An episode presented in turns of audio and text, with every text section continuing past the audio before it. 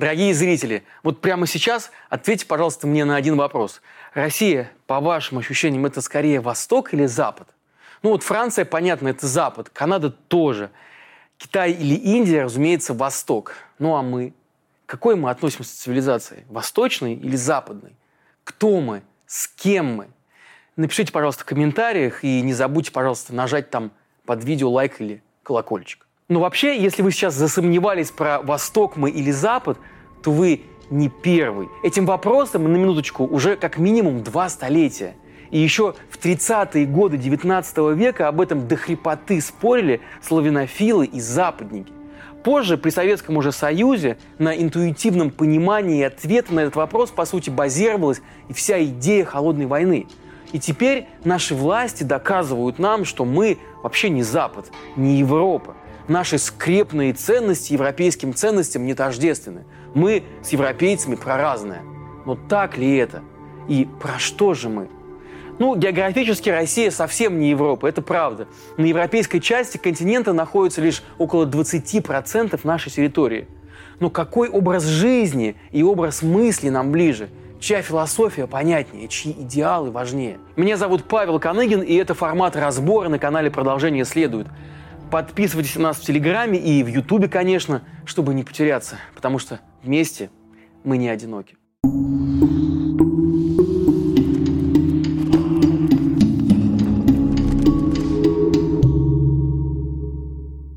Давайте начнем с Востока. Что из восточного менталитета наше?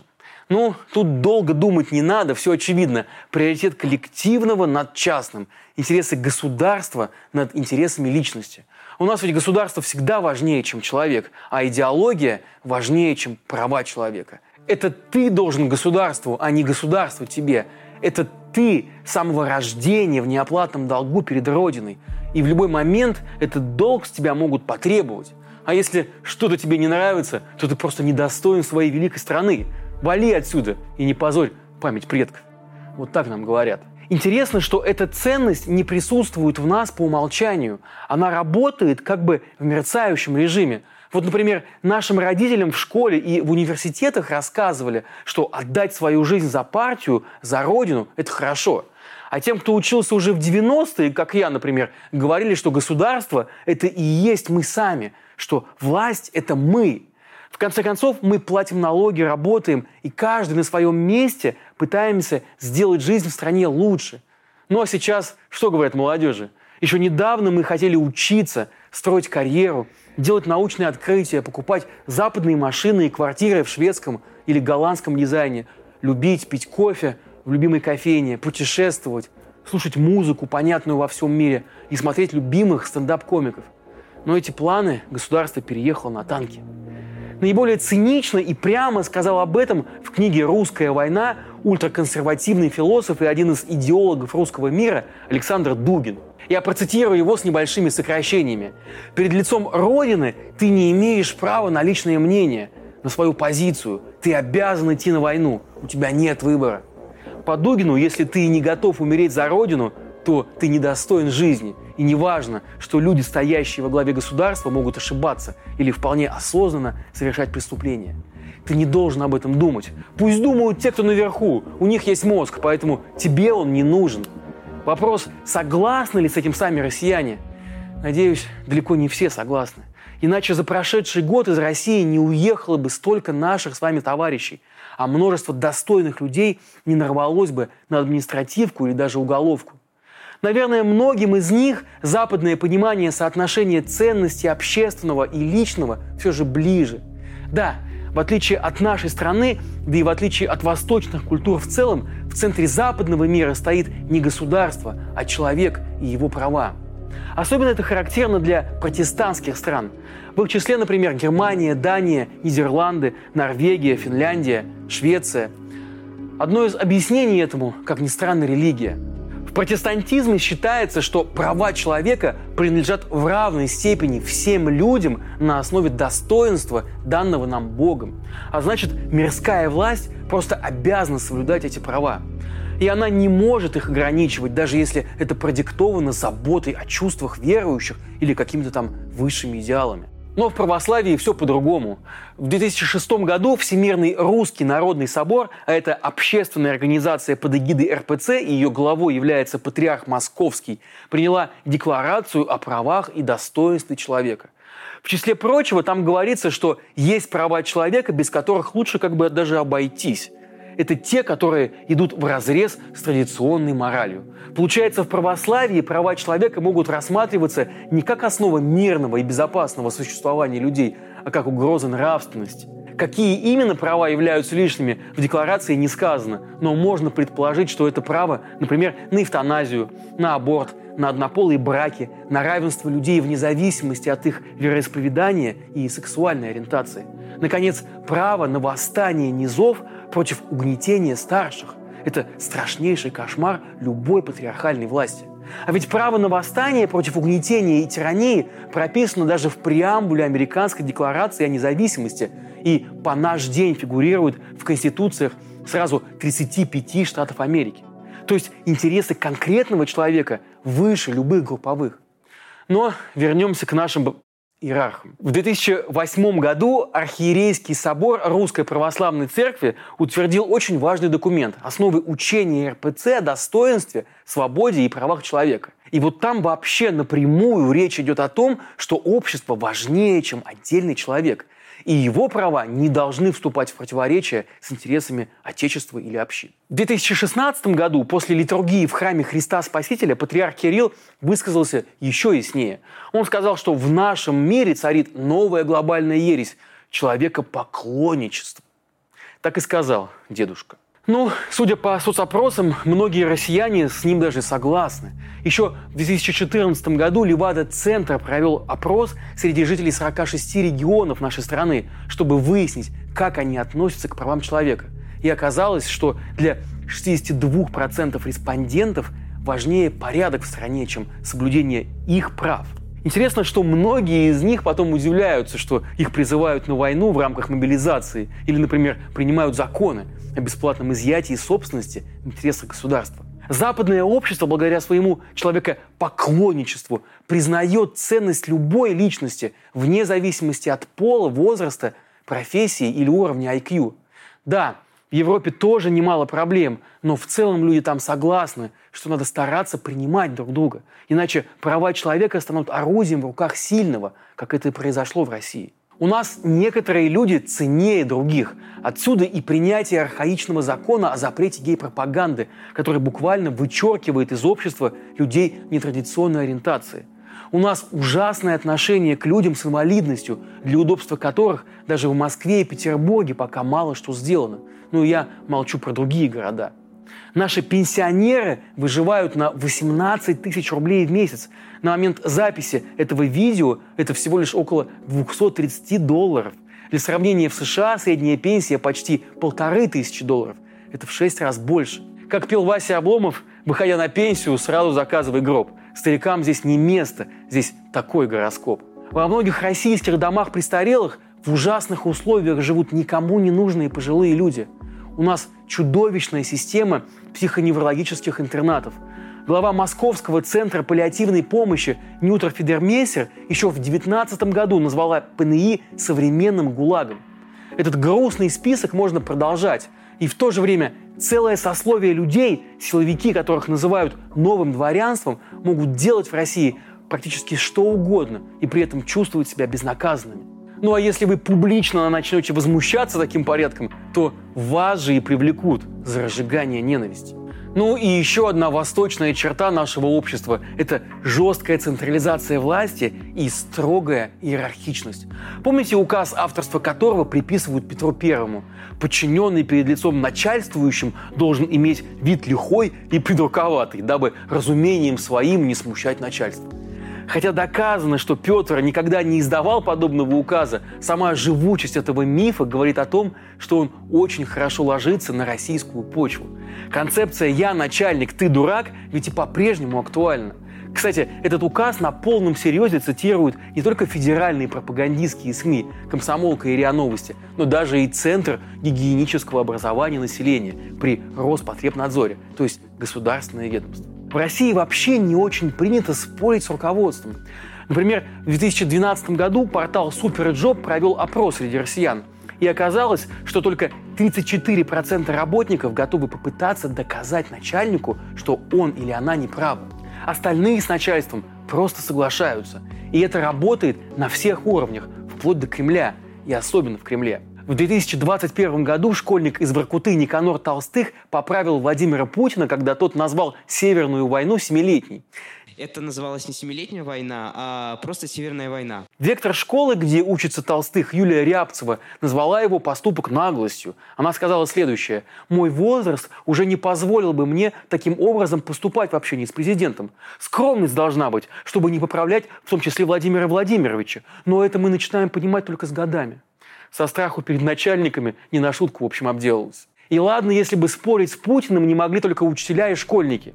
Самые важные решения в стране, от которых зависит будущее сотен миллионов людей, он принимает практически в одиночку. Как мы знаем, сегодня большинство высокопоставленных российских чиновников, членов правительства и глав крупных госкомпаний даже понятия не имели о начале войны с Украиной. А кто об этом знал, просто побоялся возразить.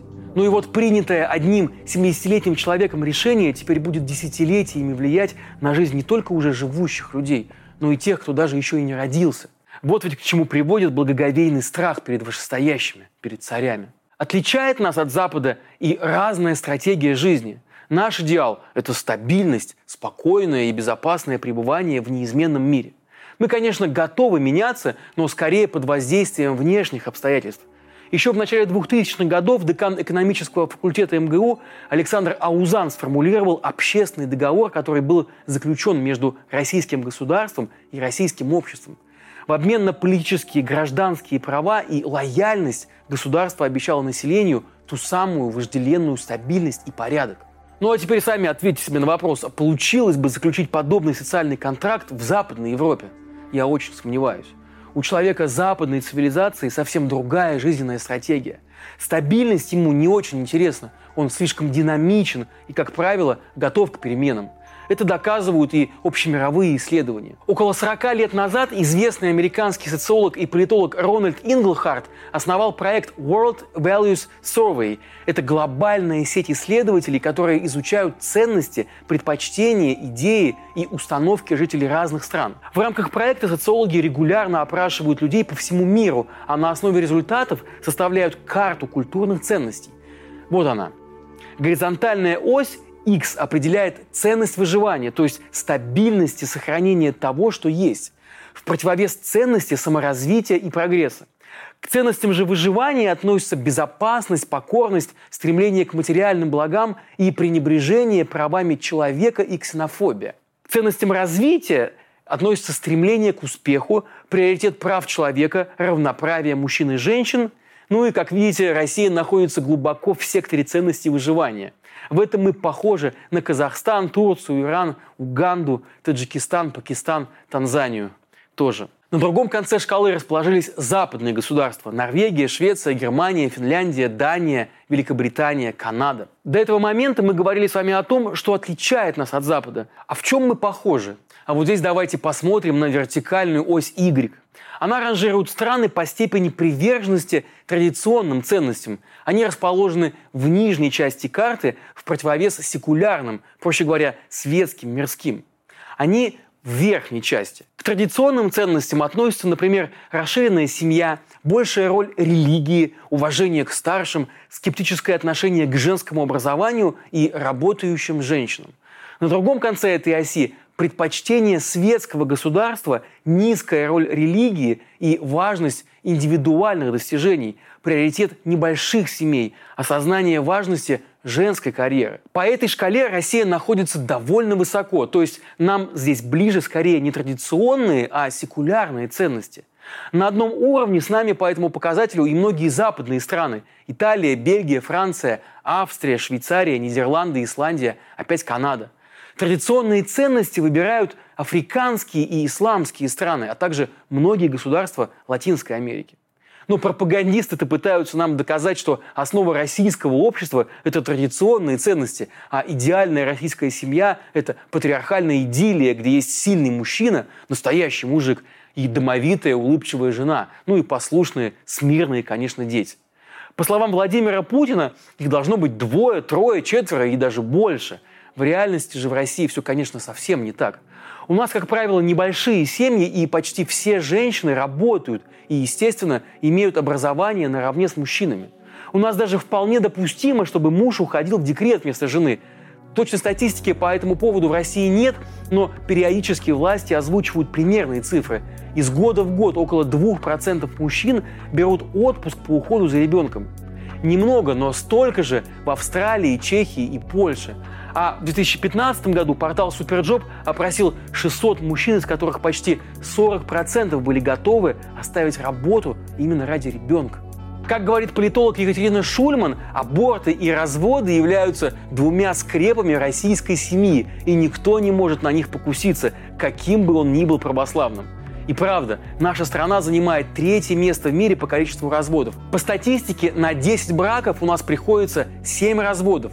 Ну а что касается абортов, то в 2020 году на 100 родов намеренно прерванных беременностей было 40.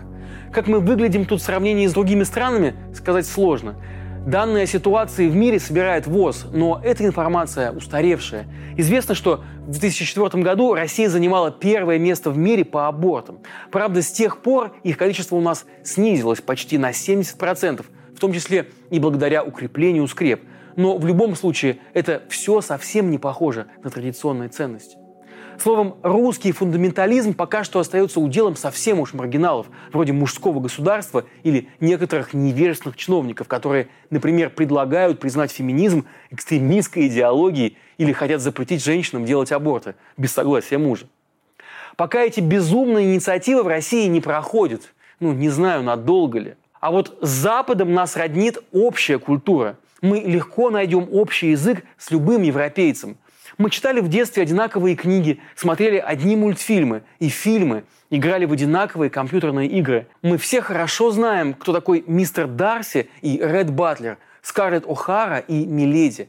Мы смотрим церемонии Оскара и выросли на хитах MTV. Выдающиеся достижения российской культуры от литературы до музыки, от Пушкина до рэпера Оксимирона созданы под сильнейшим влиянием именно западной культуры, а никакой не восточной. Мы копируем Запад, добавляя свой акцент, но тем не менее оставаясь полностью в его культурной орбите. И мало кто из нас имеет представление, например, о монахе Сюаньцзане. Это герой китайского классического романа «Путешествие на Запад». Мы в целом чаще учим английский язык, а не китайский или арабский. Россияне по-европейски довольно законопослушны – да, кому-то это утверждение может показаться спорным, но мы и правда в большинстве своем стараемся не нарушать закон. На протяжении 20 лет подряд в нашей стране снижалось количество убийств и покушений. Примерно с 32 тысяч в 2002 году до 7 с лишним тысяч в 2021 году. К сожалению, в ближайшие несколько лет эта картина может серьезно измениться. Уже сотни тысяч российских мужчин участвовали в боевых действиях. Ну а опыт других стран показывает, что это может повлечь за собой всплеск насильственных преступлений. В общем, увидим. Ну, конечно, у нас много проблем. Например, Россия – это один из мировых лидеров по уровню домашнего насилия. Мы делали об этом разбор, и посмотреть его можно здесь. Но проблема в том, что в нашей стране просто нет закона о домашнем насилии. А если за преступление толком не наказывают, то оно повторяется вновь и вновь. Ну, подведем итоги. На одной чаше весов у нас приоритет интересов государства над интересами личности, жесткая централизация власти и строгая иерархичность общества, неприятие равенства и равноправия как базовые ценности, стремление к сбережению, а не развитию. Это то, что отличает нас от Запада. Но на другой чаше весов общая Западом культура, законопослушность, приоритет бытового комфорта, а также светские ценности. Это невысокая роль религии, стремление к потреблению, приоритет небольших семей и осознание важности женской карьеры. Что же перевешивает? Честно говоря, я пока даже не знаю. Но с точки зрения государства ответ очевиден. Мы совсем не Европа. Государственная пропаганда противопоставляет Россию лицемерному и прогнившему Западу, а Владимир Путин рассуждает об особом генетическом коде и национальной идентичности россиян – называет национал-предателями тех, кто ориентируется на западный образ жизни и обещает, что Россия никогда не будет жить по законам Запада. Интересно, что с 2008 года по 2021 год доля россиян, которые идентифицируют себя как европейцев, упала с 35% до 27%. Но при этом никто же не проводил опросов, считают ли себя россияне азиатами. А кем себя считаете вы? Какие ценности ближе лично вам? И какой путь развития вы бы хотели выбрать для вашей страны? Это ведь очень важное понимание. Сегодня Россия в очередной раз стоит перед судьбоносным выбором. По каким законам мы будем жить? Что для нас важно? Чем мы готовы пожертвовать, а за что готовы бороться? Какое будущее мы хотим для себя и своих близких? Надеюсь, каждый из нас сможет ответить на этот вопрос честно. Ну, по крайней мере, себе самим. Ну а пока продолжение следует. И каким оно будет, зависит, как всегда, лишь только от нас с вами. you